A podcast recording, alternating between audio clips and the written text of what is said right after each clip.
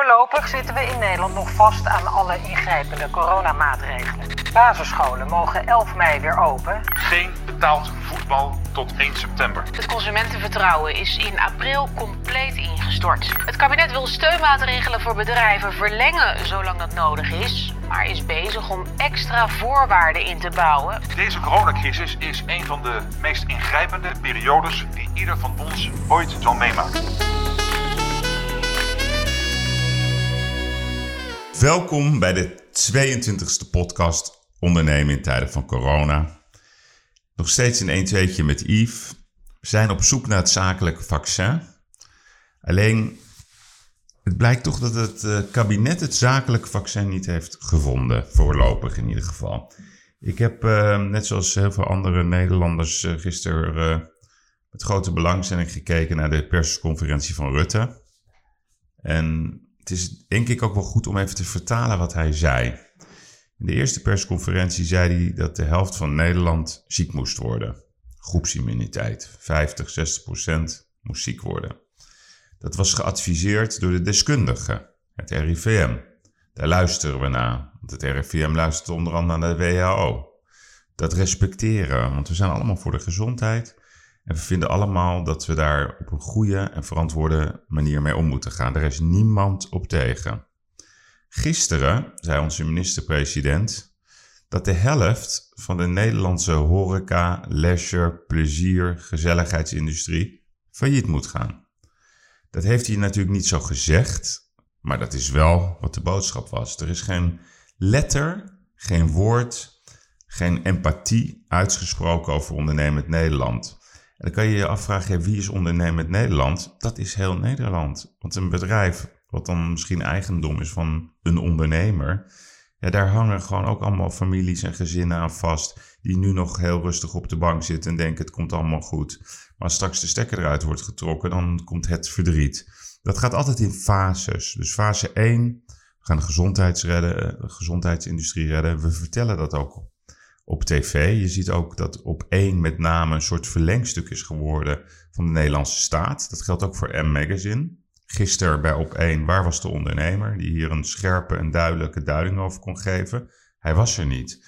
Ehm, bij M zie je altijd hetzelfde groepje mensen.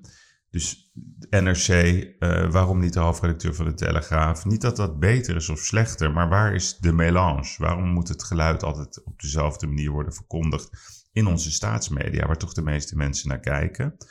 Vervolgens, wat je nu gaat krijgen, is nadat we iedere dag cijfers hebben ontvangen over de gezondheid, wordt dan de volgende statistiek het aantal bedrijven wat op de afdeling intensief beheer zit bij de bank.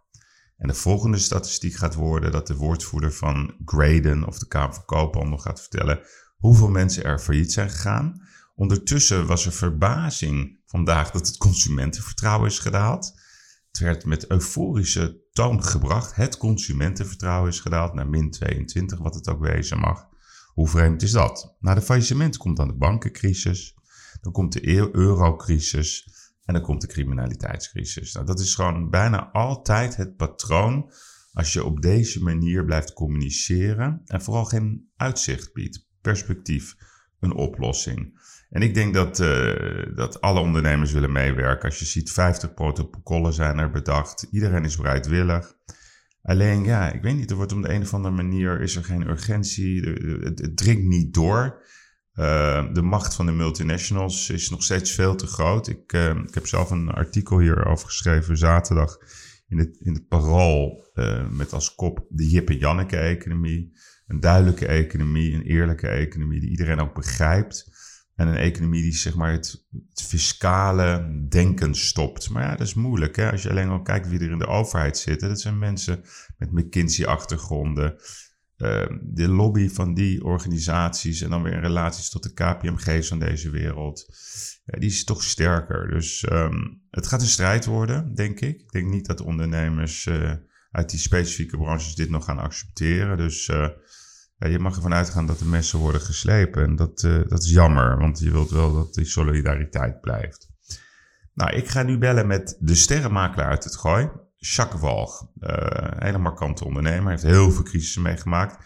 zit natuurlijk wel in het epicentrum van het grote geld. Ehm, maar ook denk ik in een gebied wat keihard getroffen wordt. Ja, de, de, de tv, de celebrity mensen, noem ze allemaal maar op. Um, ja, hoe kijkt hij erna? Hij is over het algemeen uh, heel vrolijk en rustig. En weet dan wat je moet doen. Dus gaan leren wat er aan de hand is. Goedemorgen, met Jacques Walg. Ja, Jacques, goedemorgen. Je spreekt met Yves. Hoe is het? Ja, even mijn uh, microfoontje aanzetten. Goedemorgen. Ja, ja, we zijn al uh, online, hè, dat je het weet. Ja. Dus je, je, moet, je moet netjes blijven. ja, ik heb uh, zoveel telefoontjes tussendoor. Wil je me nog even een keer bellen of niet? Nee hoor, dat gaat goed. We zijn, oh, uitstekend. We zijn, we zijn gewoon... Ik, heb, ik heb mijn oortjes in hier. Okay. Goedemorgen, hoe is, het mee, hoe is het met je? Ja, met mij is het goed. Ik heb een lekker kopje koffie. Ik heb je net aangekondigd als de sterrenmakelaar uit het, uh, uit het gooi. Voor mij ben je natuurlijk ook professor Walg, die verstand van zaken doen heeft. Een man die veel crisis heeft meegemaakt. Uh, volgens mij zelfs uh, de tachtiger jaren crisis. Ja, ja, ja 1982 hebben wij Voorman Makelaars overgenomen uit een, nou, een hele sombere periode. Dat was de periode dat de rente op 11, 12 procent stond. Ja. En uh, dat uh, wij net begonnen waren. Mijn ouders vonden het helemaal niet leuk dat ik makelaar werd. Want die vonden een ander beroep voor mij echt veel en veel leuker. Ja. Dus, uh, maar uiteindelijk ben ik makelaar geworden. En toen belde mijn moeder, dat is wel een leuk verhaal om te vertellen, smiddags om half vijf op. En die belde dan hoe laat we thuis kwamen eten. En dat was eigenlijk de enige persoon die soms op die dag belde. ja. En, en dus, wat, wat had je moeder graag gewild dan? Welk, welk, welk vak? Nou, ik, uh, ik uh, uh, ja, dat weet natuurlijk niemand, maar ik kom uit een zeer AR-nest, antirevolutionair nest. En in die kring is het, daar moet je gewoon wat doen in de samenleving en niet stil gaan zitten. Dus ik, ja, niemand weet het, maar ik was lid van Provinciale Staten voor het CDA in Noord-Holland. en ze vonden het veel leuker als ik een carrière zou maken in de politiek Hmm. En ik studeerde ook nog in die tijd rechten. Dus ze vonden, denk ik, meester Sjaak Ewald advocaat leuker dan uh, huizenschuiver of makelaar, denk ik. Dat denk ik. Ja, ja, ik kan het ze niet meer vragen, want nee. ze zijn jammer genoeg overleden. Oké. Hey, en hoe gaat het nu met jou? Gewoon, uh, uh, je hebt een aantal. Hoeveel kantoren heb jij, makelaarskantoren heb jij het gooien? We hebben, we hebben nou allemaal diverse taxaties. We hebben nieuwbouw, we hebben taxaties, we hebben bestaande bouw. Maar we doen dat vanuit zes vestigingen in het gooi. Dat doen we in Laren, Blarikum, Naarden, Bussum, Huizen. En uh, we doen eigenlijk bijna alle segmenten van de woningmarkt. Van goedkope uh, huurwoningen voor corporaties, we doen verhuur, maar we doen ook het topsegment van de markt. En mensen denken dat we alleen maar topsegment doen, maar dat is niet zo. Want maar dat doe ik met zes mensen en de rest doen weer andere dingen, andere specialisten binnen mijn bedrijf. Dus we doen eigenlijk alles. Ja, ja, maar we zijn natuurlijk wel benieuwd, hè, want daar horen we nog weinig over. Um, is er in het gooi, is daar angst? Is, zijn er zorgen? Je bedoel, je ziet uh, dat de grote sterren, uh, die hebben geen optredens meer. Televisieprogramma's kunnen niet worden opgenomen. Wat, is, wat, wat gaat er gebeuren, denk jij, in de huizenmarkt? In de top van de markt? Nou ja, de, uh, wat er gaat gebeuren, er zijn in het verleden natuurlijk heel veel mensen die allerlei voorspellingen gedaan hebben. Dat zagen we in 1983, dat zagen we ook in 2008. Mm. Uh, alle mensen die allerlei voorspellingen. Dankjewel voor de koffie, Olivier. Uh, allerlei mensen die voorspellingen gedaan, dat is allemaal niet uitgekomen. Dus ik ben geen Jomanda, ik ben geen, uh, ik heb geen glazen bol. Maar het is natuurlijk heel belangrijk naar de historie te kijken, hè, naar de geschiedenis te kijken, om vooruit te kunnen kijken. Dat is belangrijk, want in de samenleving herhaalt alles zich natuurlijk in een bepaald ritme. Zeven jaar, acht jaar, hmm. tien jaar. Maar je hebt steeds een bepaald ritme. Maar het belangrijkste is natuurlijk, ik bedoel, vanmorgen heb ik, eh, voordat ik eh, de hond uitliep, eh, zat ik even radio te luisteren. Je ziet dus, en dat is een van de belangrijke punten, dat de consumentenvertrouwen in maart nog min 2 was. En die is in april min 22 geworden. En, en dat is natuurlijk het allerbelangrijkste in mijn vakgebied, het consumentenvertrouwen. Als er consumentenvertrouwen is, durven mensen die tv te kopen, durven ze die fiets te kopen, die auto te kopen, maar ook dat huis te kopen. Dus het consumentenvertrouwen, dat is het aller, de allereerste pijler op men wat durft. En uh, ja, die is nu echt aan het afnemen.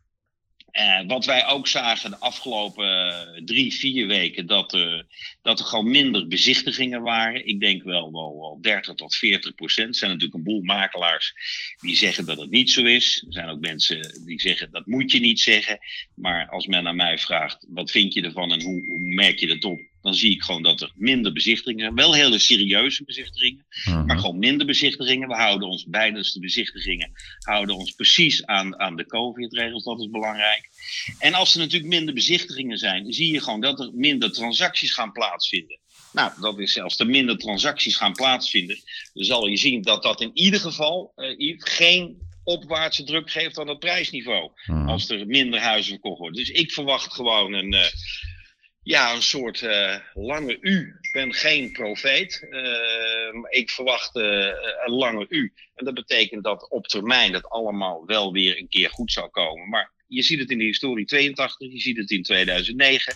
De mensen die het niet in paniek raken, mensen die zorgvuldig blijven denken, die komen ook gewoon weer heel, heel goed door deze crisis. Mhm. Sterker nog, sterker nog, ik denk dat de, sommige mensen hun grote vermogen gemaakt hebben in 83, 84, 85 en ook in 2009, 10 en 11. Maar ook ja, in één, Die hebben echt, eh, 2002. ja, en dat zijn allemaal mensen, hè, da- daar moet je goed naar kijken, zijn allemaal mensen, dat zie ik ook aan mijn cliënten, dat zijn mensen die het principe hebben, cash is king. Je moet gewoon altijd reserve houden voor slechte tijden. Mhm.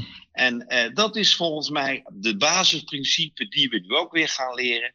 Die we in het verleden gezien hebben. Als je cash bent, je houdt een bepaald gedeelte voor slechte tijden. Of ik nou in een zak stopt of op een bankrekening stop. Zorg gewoon, dat is je verzekeringspolis om gewoon slechte tijden door te komen. En eh, de ondernemers waar ik mee werk, maar ook de consumenten waar ik mee werk, die zullen ja, even drie, vier maanden sowieso heel goed hun adem moeten inhouden. Het is net als onder water zwemmen. Wie het langste zijn adem kan inhouden, die komt. Hè, vroeger deed je, misschien deed je dat vroeger van die spelletjes van het zwembad, 50 meter. Sport, sport, sportfondsenbad in Baren, dennenkoeken. Dan deed je wedstrijd wie het verste kon komen met onder water zwemmen. Nou, dat is gewoon in de economie en de samenleving natuurlijk ook. eh. En heb je geen vet op de botten, heb je alles opgemaakt in het verleden, of andere redenen, ja, dan kom je minder ver dan die zwemmer die heel goed zijn adem kon inhouden. Ja, maar hoe zie je dat dan? Dat begrijp ik. Ik kan, kan het alleen maar met je over eens zijn. Maar hoe zie je het dan met Dat is, starters? dat, is, trouw- dat is trouwens ook voor het eerst, Yves, dat je het met mij eens bent. Ja, nee, dat klopt. niet altijd met mij eens. Nee, Ja, dat ja. klopt, dat klopt, dat klopt. Op dit onderdeel ben ik het wel met je eens.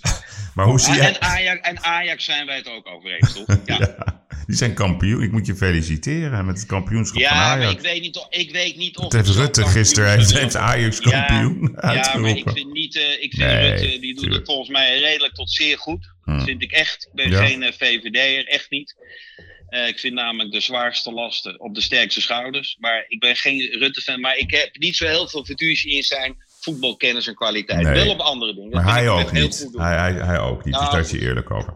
Maar even terug naar wat je net zei. Hè? Hoe zie jij dat dan bijvoorbeeld ehm, met, met, met de prijzenontwikkeling eh, van, de, van de huizenmarkt? Hè? Dus laten we gewoon even het, het segment pakken. Huizen boven 1 miljoen euro. Wat gaat daarmee gebeuren het komende jaar? Ja, ik denk dat, eh, dat de, als er al een prijsstijging was de afgelopen periode, hoorde ik nooit iemand, is de prijzen fors omhoog gingen, zei nou, maak weer meer voor mijn huis. Dat die prijsstijging zal afvlakken. Sterker nog, die zal horizontaal gaan. Heel veel mensen in het marktsegment eh, boven de miljoen zijn eh, wat minder afhankelijk van eh, leningen, et cetera. Maar ook bij die consumenten zit de schrik er gewoon straks gewoon in over een maandje of over twee maanden. En eh, alles zal afhangen, dat zegt iedereen al, maar alles zal afhangen hoe lang het gaat duren. Dus dat denk Ja. ik echt. Ik bedoel, in China, eind december hoorden wij de eerste problemen. Nou, ze hebben januari, februari en maart gehad dat er helemaal niets gebeurde. In april begon iedereen weer een bijtje er buiten de deur komen. Ik dacht bij mezelf, eh, maart, april, mei eh, gebeurt er niet of nauwelijks wat. Veel mensen binnen blijven, angst, terechte angst, zorgvuldig zijn, solidair zijn. Daar maak ik me trouwens nog het meeste zorgen over. Of de solidariteit de Ja. komende periode zo blijft zoals je de afgelopen vier, vijf weken was. Want ik hoor nu allemaal wat mensen ervan. eh, ja, als je mening hebt, dan zijn er natuurlijk altijd mensen die weer eh, kritiek op hebben. Ja. Maar ik hoop gewoon, Ik hoop gewoon dat onze samenleving soli- solidair blijft. Dat, Ja. dat, daar zijn we uniek in, maar dat we dat echt blijven. Daar heb ik nog het meeste zorgen over. Maar met betrekking tot het prijsniveau. ehm, ik denk dat eh, als er al prijsstijgingen waren geweest, dan zal die echt afvlakken. Ik denk dat het een horizontale beweging krijgen. In bepaalde marktsegmenten of incidenten krijg je misschien wel eens wat toevalstreffers die beneden die nullijn liggen. Maar overal denk ik, er is zo'n enorme behoefte aan goede huizen. We bouwen nog steeds te weinig huizen. Veel te weinig huizen. Er is enorme woningnood. Kijk nou eens in Amsterdam. Eh, een jaar of zeven geleden wilde niemand in Noord wonen. Acht. En nu wil iedereen weer in Noord wonen. Nee. Omdat er in de binnenring is. Ja. Dus Maar ik wil even, even Ik- samenvatten. Dus, dus jij zegt 30, 40 procent minder bezichtigingen. Je verwacht Ja. een horizontale situatie. Dus even in normaal Nederlands. Geen prijsstijging, maar ook niet echt een prijsdaling. In het topsegment van de, van de Nederlandse markt. Of misschien de randstedelijke markt. Ehm, wat zie jij als de trend op het gebied van wonen? Dus wa- wa- waar denk jij dat de echte behoefte gaat liggen de komende jaren van, van kopers? ja, ja, dat, dat, dat, is, dat is klip en klaar. Er is een enorme behoefte aan betaalbare woningen. En wat betaalbaar is, is natuurlijk in Oldenzaal iets anders dan in Amsterdam. Hmm. Maar in de marktsegment Oldenzaal moeten ze betaalbare woningen bouwen. Maar in Amsterdam en in het Gooi moet men ook een systeem ontwikkelen dat men echt gewoon betaalbare woningen gaat neerzetten. En wat is bedoel, betaalbaar?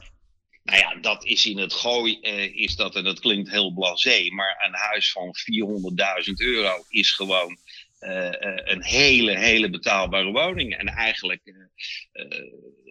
een- goede helft van een dubbel uit de dertiger jaar of een karakteristiek huis van, laten we zeggen, 7, 8, 900.000 euro. Dat is gewoon heel erg geliefd. Er zijn heel veel mensen Ja. die in Amsterdam wonen, jonge gezinnen, die graag eh, Amsterdam uit willen als de kinderen wat groter worden. Tuintje, eh, kunnen fietsen, eh, goede scholen, goede voorzieningen, eh, voetbalclubs, hockeyclubs. Dus daar is gewoon een enorme behoefte aan. Maar dat was twintig jaar geleden zo en dat zal over twintig jaar nog steeds zo zijn. Het is gewoon soms dwijlen met de kraan. Ja, maar weet je, kijk, jammer. En ik zeg altijd, onorthodoxe situaties vragen om onorthodoxe maatregelen. De bouw, bouw is een aanjagende sector. Dan denk ik, Ja. hè, de rente, eh lange termijn, anderhalf procent, 2 procent. Dus gewoon een heel simpel rekensommetje. Een huis van 3 ton, appartement van 3 ton. Als je daar een rente op loslaat van 2 procent, is dat 6000 per jaar. Is 500 euro in de maand. Als je werkt, krijg je nog wat terug. Maar met name die jongeren, dus die banen hebben, die krijgen dat soort hypotheken niet. En is het niet zo, want daar hoor ik helemaal niemand over. Hè?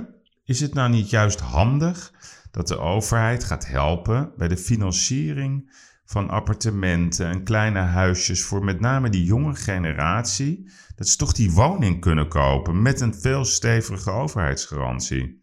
Dat is goed voor de bouw. Eh, dat geeft rust op de woningmarkt. Daardoor kunnen meer Ja. mensen gewoon eh, wonen eh, rondom de grote steden. Is dat een plan waar jij, waar jij over nadenkt? Of- Ja, ja, ik eh, zou haast zeggen, je moet door de politiek, eh, Yves. Dat Ja. heb ik al een keer eerder gezegd. Maar eh, ik vind ook de rol van pensioenfondsen heel erg eh, jammer. Zouden veel actiever moeten zijn Ja. in het beleggen in onroerend goed, in het middensegment huur, in het duurhuursegment, eh, het verstrekken van hypotheken, pensioenfondsen, et cetera. Ik heb soms het idee dat pensioenfondsen achter hun computer zitten en soms weinig affectie hebben met de samenleving, maar die zouden gewoon verplicht of niet verplicht, ik ben eigenlijk niet zo voor verplichte zaken, maar die zouden aangemoedigd moeten worden door, door, door, door de overheid om eh, de woningmarkt te stimuleren. Of dat nou is, nogmaals, in het financieren van nieuwbouwprojecten in de huursfeer. Of het verstrekken van hypotheken, et cetera. Eh, da- daar zouden wij veel meer kunnen doen om onze nationale economie te stimuleren. Dat is één. En ten tweede, als, het, als de woningmarkt goed gaat, dat heeft een enorme uitstraling op de rest van de samenleving. eh, Je ziet nu iedereen rollen naar de bouwmarkt, maar het is een schilder. Het is een keukenleverancier, het is een meubelmaker, het is, het is alles gewoon in de samen. Als de woningmarkt stil gaat staan, Hmm. dat voorzie ik trouwens niet, maar als de woningmarkt stil gaat staan, heeft dat een enorme uitspreiding naar de rest van onze samenleving. Dat realiseren mensen zich nauwelijks. Hmm. Het is echt van de, van de hovenier, van het bloemetjes, plantjes kopen tot en met eh, een nieuwe keuken kopen. En daar zouden we als samenleving veel meer aandacht voor moeten hebben. Ja, want wie, wie, wie, als je nou even nog even kijkt naar het gooien. Uh, welke Ja. politici wonen eigenlijk in het gooi? Weet jij dat? Vanuit het kabinet? Eh, nou, dat zou ik zo 1, 2, 3 niet weten. Ik weet dat wij gewoon eh, in het gooi eh, hele goede wethouders hebben en hele betrokken burgemeesters hebben die heel dicht bij de samenleving staan. Maar ja, die krijgen natuurlijk ook vanuit de overheid heel veel dingen zomaar eh, opgelegd gekregen die ze moeten volgen. Maar ik vind wel dat politici in het gooi gewoon behoorlijk betrokken zijn in de samenleving. Als de burgemeester van Laren neem, van Blaren neem, van, van Naarden en Bussen neem. Het zijn gewoon allemaal hele betrokken mensen. Maar de landelijke politici, ik moet je zeggen dat ik ook een beetje uit het oog verloren ben wie er allemaal in dit kabinet zit. Ik, vroeger wist ik het exact, maar het, het wisselt soms zo snel dat ik... oh ja, echt? Ik wil je wel wat les geven hoor. Je, je ja, bent- dat mag, je, dat mag je doen. Dat mag je doen. maar je weet toch wel wie Hoekstra is, onze minister van Ja, Financiën? ja, ja, dat weet ik al. Maar vraag jij, maar eh Yves, dat weet jij. Ja. Maar ga jij eens vragen in de samenleving hier eh, wie er allemaal in het kabinet zit? Ze kunnen misschien vier namen noemen, daar houdt het op. Ja. Dat is toch heel bijzonder. Ja. Want dat zijn wel de decision makers in Ja, onze nee, ja, dat samenleving. klopt. Nee, maar wat, Ja, dus- wat, dus- dat is wel... Kijk, dat is natuurlijk een beetje een, een, een discussie die natuurlijk al decennia lang wordt gevoerd. Als je kijkt naar de cv's, want dat heb ik dan gedaan. Dan ga ik kijken naar het cv van Hoekstra. Eh, het cv van Rutte. Het cv van, van Wiebes. Het cv van de baas van de Nederlandse Bank... die toch echt wel invloed heeft op het kabinet, Klaas Knot. En dan zie je dat wie het ook is... ze hebben nog nooit een rol drop in hun leven verkocht, eh Jacques. Ze Nee, hebben allemaal, eh, zijn heel, allemaal heel erg intelligent. waarschijnlijk cum laude afgestudeerd, gymnasium. INSEAD hebben ze gedaan. Harvard misschien, weet ik veel wat allemaal. Ze hebben bij McKinsey gezeten. Maar dat is echt een andere wereld. En dat is Ja. eh, om de ene van. En daarom, daarom vind ik het gooi zo interessant. Want ja, iedereen weet, daar woont John de Mol. Maar ja, die is ook bijna drie keer van, van de rif gevallen. En die heeft toch uiteindelijk op zijn manier eh, ja, het kunnen overleven. Joop van de Ende, weet je ook. Die stond eh, te schreeuwen bij de TV10 eh debakel. Maar toch doorgegaan is gewoon een jongen uit Amsterdam-Oost. Die weet wat het is om te overwinnen. En wat mij dan altijd opvalt in dit soort situaties... is dat er zo weinig een symbiose is tussen ondernemers en de overheid, dus de deskundigen. Dus nu zijn, is het Jaap van Dissel die het land adviseert. Maar waar zijn nou zeg maar die, die mensen die meedenken met ons? Van oké, we gaan nieuwe plannen bedenken. Ik hoor het niet. Het is zo, maar ook via de media. Hè? We worden helemaal gebrainwashed. Blijf thuis, noem het allemaal op. Waar zijn de ideeën, Ja. Eh? Ja, Want ja, ik vind, ik vind eh, namelijk het gooien ideeënfabriek. Jij komt in die huizen. Je kent die mensen. ehm, wordt daar, hoe zie jij dat? Nou, ik, eh, ik, ik denk dat er ook een enorme rol weggelegd is. En die onderschatten hun eigen rol vaak enorm.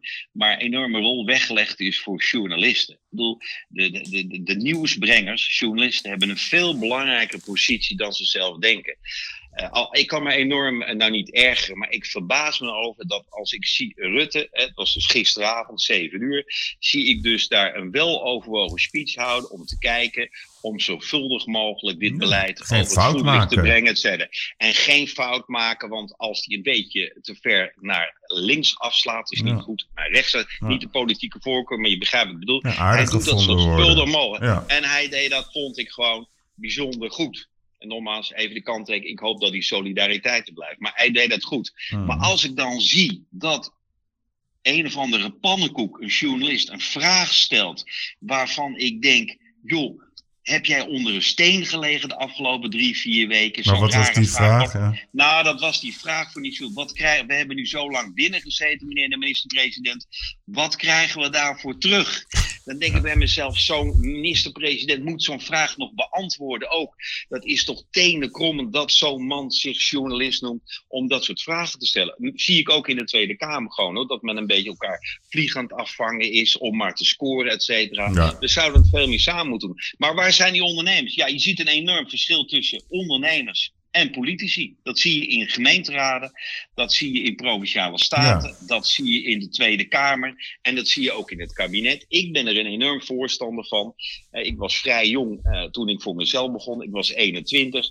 Ik, eh, ja, ik moest voor elke euro eh, vechten om een positie te verwerven. Ik zou er een voorstander van zijn en er voor te zorgen dat we gewoon meer ondernemers krijgen. Gewoon in de Tweede Kamer, maar ook in het kabinet. Ja. Maar om een of andere reden worden die elke keer afgeserveerd. Ja, afgeserveerd ja, volledig. Ja. Gewoon afgezet. En, en waar het door komt, ik bedoel, daar kan ik uren over vertellen, maar Ja. daar heb je waarschijnlijk vast geen tijd voor. Maar ondernemers worden heel vaak afgeserveerd. Ik vond bijvoorbeeld Herman Heinsbroek in dat kabinet toen helemaal geen domme ideeën hebben. Nee, alleen ja, het was natuurlijk on- onverstandig om dan met je Rolls of Bentley kwam je aanrijden. Ja, ja, nou, dat- beeldvorming nou, dat is gevaarlijk. Dat, dat, dat is dus al zo'n punt. Eh, we zijn het er allemaal over eens dat het onverstandig is. Ja, Maar ik vraag me af, waarom was het onverstandig? ja, dat is een goede onze vraag. Samenleving, maar onze samenleving accepteert het niet dat mensen...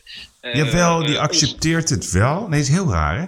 Dus ik bedoel, ik zit 17 jaar in die handel. Ik bedoel, als iemand er... eh, ik wil niet, wil- Ja, dan ben jij het, toch? Ja, dan zou ik dat moeten weten. Maar er is altijd een verschil tussen beeldvorming en feiten. En...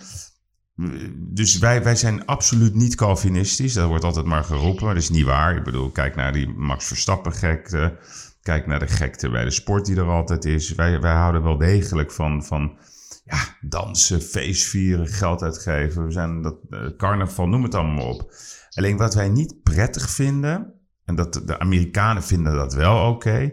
dat is, ja, dat noemen ze patserig gedrag, maar dat is dat echt dat Nee. hele, heel dik laten zien. En, en dat, zeg maar, dat is die uitvergroting die hij liet zien. En je weet gewoon dat de media dat zo doet. Dat weet hij ook. Dus maar ik vind hem heel inhoudelijk. Nee, maar Herman is echt Ja. inhoudelijk. Is, is echt Ja. gewoon een fantastische... Hij heeft een geweldig boek ook gemaakt. Ik weet niet of je dat gelezen hebt, die roman. Ja, ja, ja. ja. Slimme, eh, goed in de kunst investeren. Alleen, ja, je moet daar rekening mee. Je kan niet altijd zeggen, ja, daar heb ik scheid aan. Snap je ik bedoel? Dus er moet een Maar soort waar, balans... waar- maar waar komt dat vandaan? Dat dat soort mensen. eh, ik ben helemaal geen voorstander van hoor, om heel dik te doen. Maar waar komt het vandaan dat mensen heel vaak beoordeeld worden op dit soort uiterlijkheden en gelijk Dat komt altijd vanuit de media. En dat wordt altijd ook gevoed door ja, linkse partijen. Maar dat, dat heb ik nooit begrepen. Lin- linkse partijen die denken dat ondernemers rechts zijn. Maar ik durf de stelling aan dat bijna alle ondernemers hartstikke links zijn. Alleen, Ik ben helemaal niet rechts. Ik, ben, Nee, ik maar vind het helemaal niet erg om veel Nee. belasting te betalen. Nee, maar dat is het. Nee, precies. Maar dat is een soort, ja, dat is ons, eh, dat zo is er opgevoed. En dat is ook, eh, vergeet het niet, hè, politiek is natuurlijk ook gewoon werkverschaffing. Ik bedoel, een derde van de overheid zou ook kunnen. Alleen, ja, dat, dat, dat mag je natuurlijk niet zeggen. Hey, ik wil nog even, nog even over jouw vakgebied, hè, een paar vragen. Ja. Daar, daar, daar heb je veel verstand van. Hoe kijk jij, zeg maar, naar de, die ondernemers die meteen eh, huurverlaging vragen? Die meteen zeggen, ik ga mijn huur niet betalen. Wat is jouw ik, standpunt vind, daarover? ik, vind dat, eh, ik vind dat absoluut niet kunnen. Wij, eh, ik heb met mijn oude compagnon Garband Forma. Eh, doen wij ook in winkels, et cetera. En wij zijn gewoon met al onze winkeliers eh, zijn wij gaan praten. Kijk, eh, huurders van woningen, dat is weer een ander segment. Hmm. Maar de, de ondernemer die na dag of week twee direct gewoon eenzijdig zegt: ik ga de helft van de huur betalen. Of de huur niet betalen. Ja, dat zegt wel wat over zijn moraliteit en solidariteit. Ik vind dat gewoon absoluut gewoon niet kunnen. Wat je moet doen, dat is als huurder je verhuurder gewoon bellen en zeggen: mag, mag ik met u eens een kop koffie komen drinken? Precies. Want dat en dat en dat is er aan de hand. En dan denk ik dat heel veel verhuurders, ik zie het ook in onze portefeuille, dat we dan op de tafel gaan zitten en zeggen: Nou, laten we nou eens voor drie maanden de helft van de huur doen. En laten we dan de vierde maand, zo hebben wij dat gedaan, de vierde maand is rustig weer een kopje koffie drinken. Want misschien zitten we in juni wel weer in een andere fase. Hè. Ik, ik, ik, kijk maar drie maanden vooruit. Maar degene die gewoon eenzijdig zegt, eh, eh, is net of je verkering uitmaakt per WhatsApp of je huwelijk uitmaakt per WhatsApp. Dat kan natuurlijk ook niet, dan ga je ook met elkaar praten. Het Ja. kan gewoon absoluut niet. Ik moet ook zeggen, Ja. dat ik merk, dat merkte ik gisteren weer, dat er ook ondernemers zijn. Er was een collega makelaar die misbruik maken van de situatie. Dan Ja. verkoop je een huis. Dat was in dit geval een huis van, eh dus even kijken, was best wel kostbaar. 2.550.000 euro. En er loopt dan een voorbouwfinanciering. En dan zegt die ondernemer, beste verkoper, makelaar, een van mijn makelaars was daarbij betrokken. Die zegt, eh, de financiering kunnen wij niet rondkrijgen. Maar als u 200.000 euro van de koopsom afdoet, dan kan het doorgaan. En die ging dan voorrekenen dat dat 5,8% scheelt. En dat hij dat maar moest doen als verkoper, et cetera, Ja. et cetera. Want anders maak je het helemaal niet meer. Nou, mijn verkoper heeft gezegd, dan doe ik het niet. Dan hou ik het huis gewoon. Er zijn natuurlijk ook ondernemers. En niet alle ondernemers zijn gewoon ondernemers die ook proberen een beetje misbruik te maken van deze situatie. Net zoals sommige werknemers. Ik bedoel, eh, Ja. Er zijn, ook werknemers die gewoon zeggen op dit moment, ik zit thuis, ik zit heel veel in de tuin en ik werk thuis. Maar de arbeidsproductiviteit gaat natuurlijk ook gewoon met 40, 50 procent naar beneden als je thuis werkt. Ja, nee, dat klopt. Nee, maar kijk, dus wat jij zegt, maar dat is ook wat ik heb gezien hoor. Ehm, grote concerns die hebben allemaal protocollen. Ik bedoel, AS Watson, eh Hè, waar ICIPA onder zit, maar ook de Action, noem ze allemaal op. Die sturen gewoon eenzijdig briefje, we gaan geen huur betalen. Dat is gewoon gebeurd. Dat staat gewoon in de protocollen.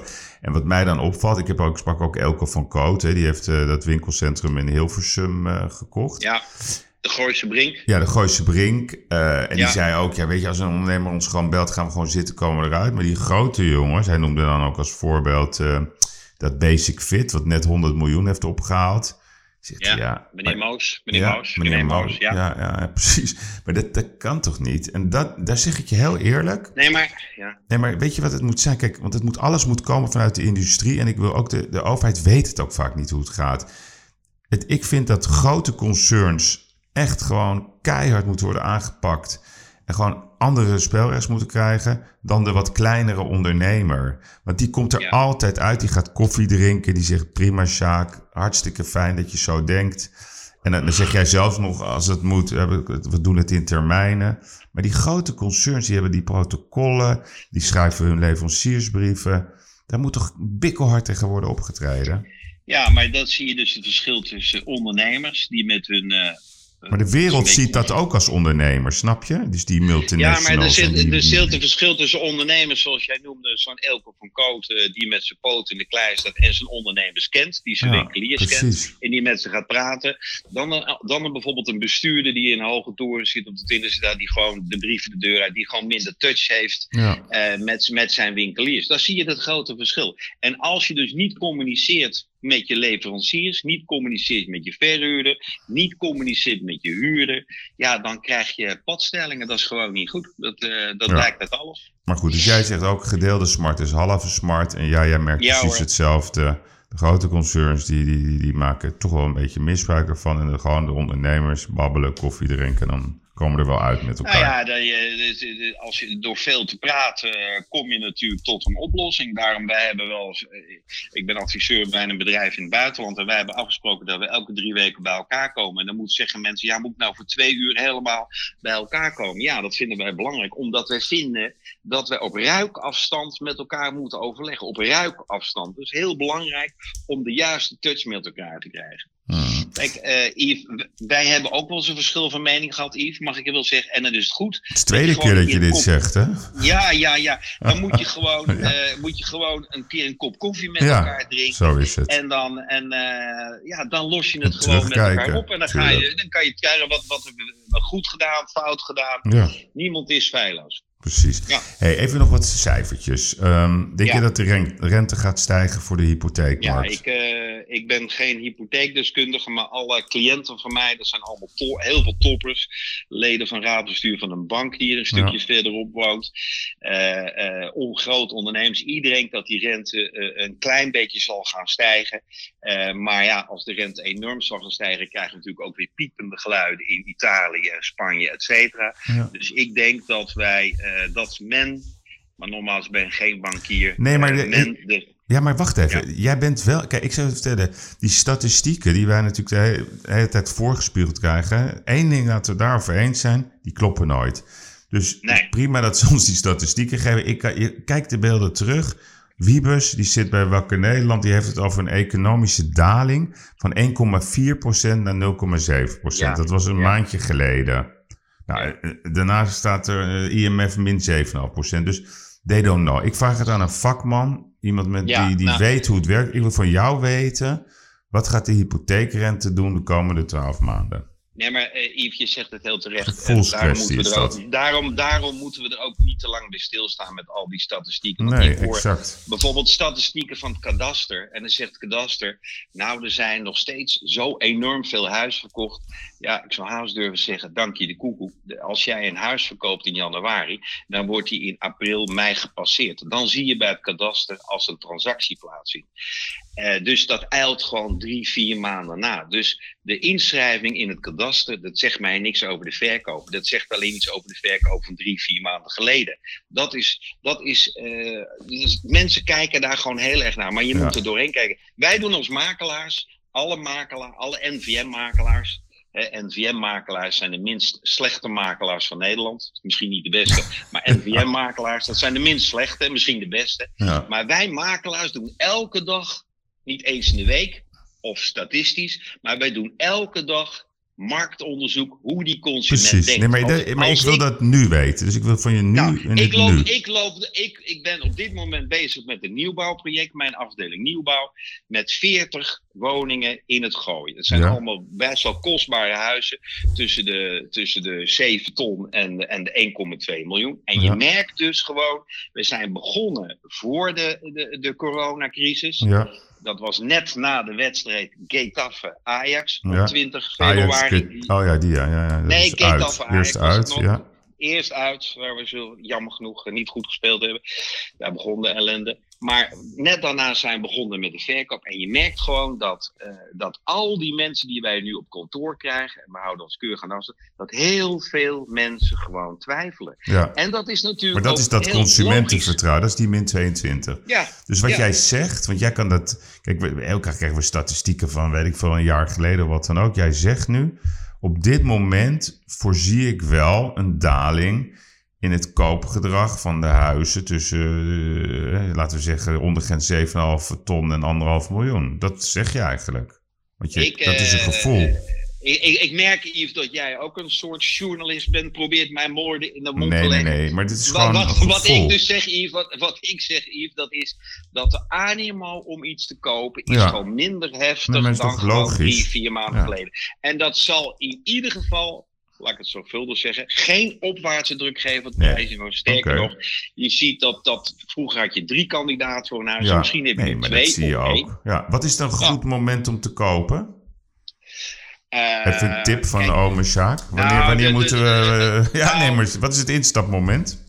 Ik, ik zal u vertellen, veel mensen hebben het altijd over courante objecten. Een courant object bestaat niet. Een iedereen zegt, nou dat is een courant huis, of een courant winkelpand, of een courant bedrijfspand. Courantheid bestaat Maar wat niet. is een goed instapmoment? Nee, maar een Ja. courantheid bestaat eh, in je inkoopprijs. Als je prijs die je normaal koopt voor een huis of voor een winkelpand of een bedrijfspand goed is, dan is het een goede transactie geweest. Ik heb gewoon gezien dat mensen midden in de crisis hele goede transacties deden. Maar ik heb ook mensen gezien die in hoogtijdagen 2007, 2008, dat iedereen zei de prijzen gaan maar omhoog, dat ze gewoon geen goede transactie deden. Nee, maar... Dus, wa- dus wat is Ja, goed instapmoment? Dat, moment, dat moment bestaat niet. Oké, Er zit een kausaal verband tussen het pand en de prijs die je oké, betaalt. nee, maar dat is, dus dat is een gevoel. En Ja. wat denk jij, ehm, ehm, zeg maar... Dat, een beetje, dat is een beetje een aparte statistiek, maar die boeit mij wel.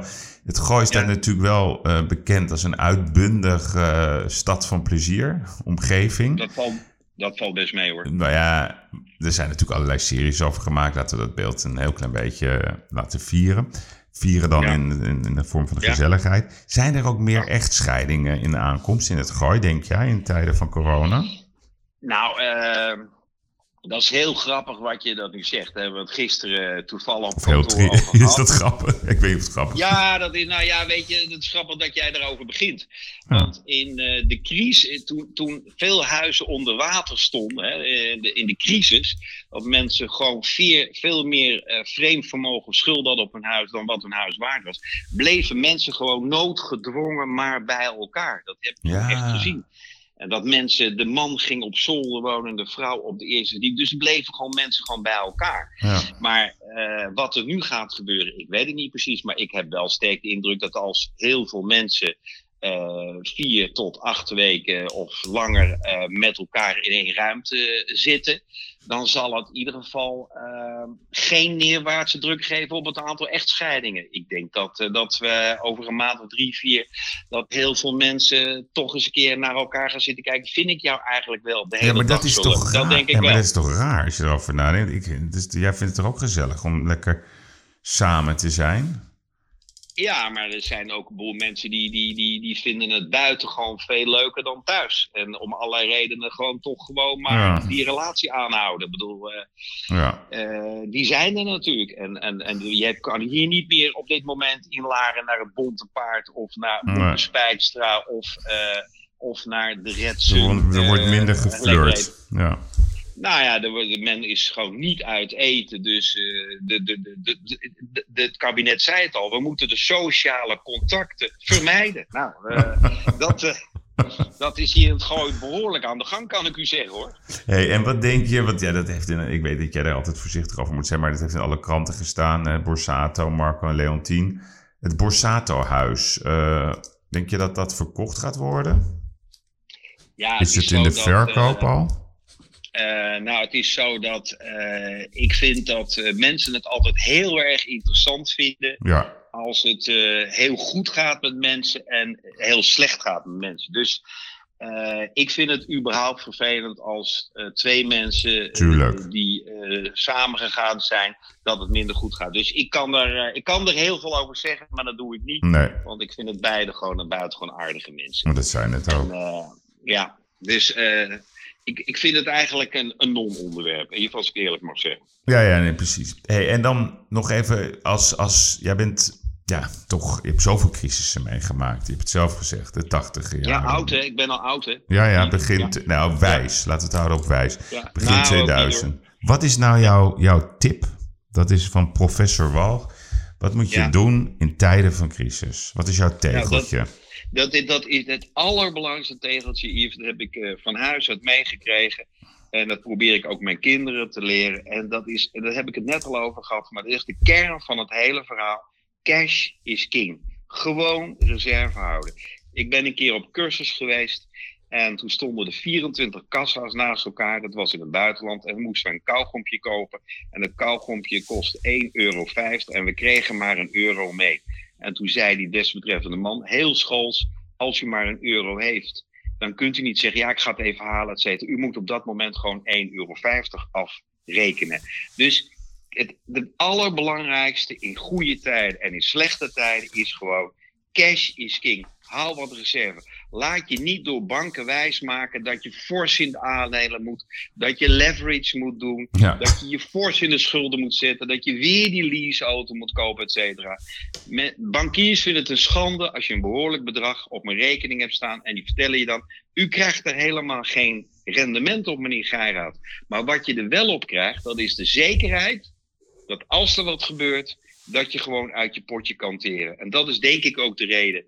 Dat klinkt heel smerig, maar dat wij waarschijnlijk deze crisis ook makkelijk gaan overleven. Omdat we gewoon, ja, gewoon eh, eh, eh, proberen het principe te houden. Cash is king. Ja. En we moeten het consumentenvertrouwen in stand houden. Jacques, ik ga jou bedanken voor het. Ik hoop dat jij het ook een fijn gesprek vond. Ik vond het in ieder geval een heel Ja. fijn gesprek. We hebben het alleen, normaal hebben wij het altijd ook even over hoe het nou toch verder met Ajax moet. Maar Ja. daar hebben we het dit keer eh, niet over gehad. Maar dat doen we dan een doen we een andere volgende keer. weer moment eh, komt in, zeker. eh, in onze mooie skybox. Ik meld Ja. dat je bij deze uit. Kom gezellig weer een keer de eerstvolgende wedstrijd een keer bij Ajax Ja, ja. kijken in de Gooise de grote vraag is: wanneer is die volgende wedstrijd? Ja, er komt altijd weer een eerste keer. Oké, oh, dat klinkt spannend. Hey Jacques, ik, ik dank je en eh, ik wens je een hele fijne dag. En ehm, Ja. ik zou zeggen, luister ook met veel plezier naar je eigen podcast. Het eh, zal je Ja, een plezier maar, doen. Misschien vind je het een vervelende vraag, maar ik had één vraag aan jou. Mag dat? Ja, ja, zeker. Dat is, hoe gaat het eh, lopen met de Luxury Fair in december 2000, eh, Ja, 2000 aan het eind van dit jaar? ja nou kijk. hoe- want jij ja. bent natuurlijk ook een ondernemer. Ja. Jij stelt ons allerlei vragen, maar Ja, dat was een vraag die we zojuist... Ik denk, hoe zou het nou gaan met die Luxury Fair? ja. Nou, punt 1 heet het op dit moment Masters of Luxury. Oh ja, ik ben Eh, even niet voor, dit jaar niet geweest. sorry. Nee, nee, nee, maar de mensen noemen dat zo, maar het, het, het is master. Ik, ik ben zelf, eh is ook belangrijk om dat te zeggen, eh, een grote aanhanger van het begrip ondernemers. Dat zijn voor mij de masters. En luxury is meer de verpakking en de jus. Ik heb altijd gezegd in interviews ehm, dat wij een soort graadmeter zijn voor de AX. Ik ben ooit begonnen in 2002, toen was het de Millionaire Fair. Ehm, in 2012 heb ik noodgedwongen, ook door crisissen, heb ik het veranderd naar Masters of Ja. Luxury. Dat is een uh, ongelooflijk uh, buitengewoon uh, succesvolle ronde geweest. En Ja. ik kan jou verklappen, wij zijn iedere dag aan het brainstormen. We hebben ongelooflijk veel klanten die heel graag natuurlijk door willen gaan. We houden rekening mee met de anderhalve meter economie, waar ik niet in geloof. Maar ik hou me aan de, aan de spelregels. Dus we, we doen ons best om aan social smart distancing te doen, om het zo maar te zeggen. En de intentie, uh, Jacques, lang, uh, lang verhaal van mijn kant, is wij gaan verrassen. Wij gaan uh, iets neerzetten wat uh, niet alleen Nederland, maar ook de wereld gaat verbazen. Dus ja, wij zijn er. Als we ook het mogen doen. Maar daar ga ik wel vanuit, omdat we ons aan alle regels houden.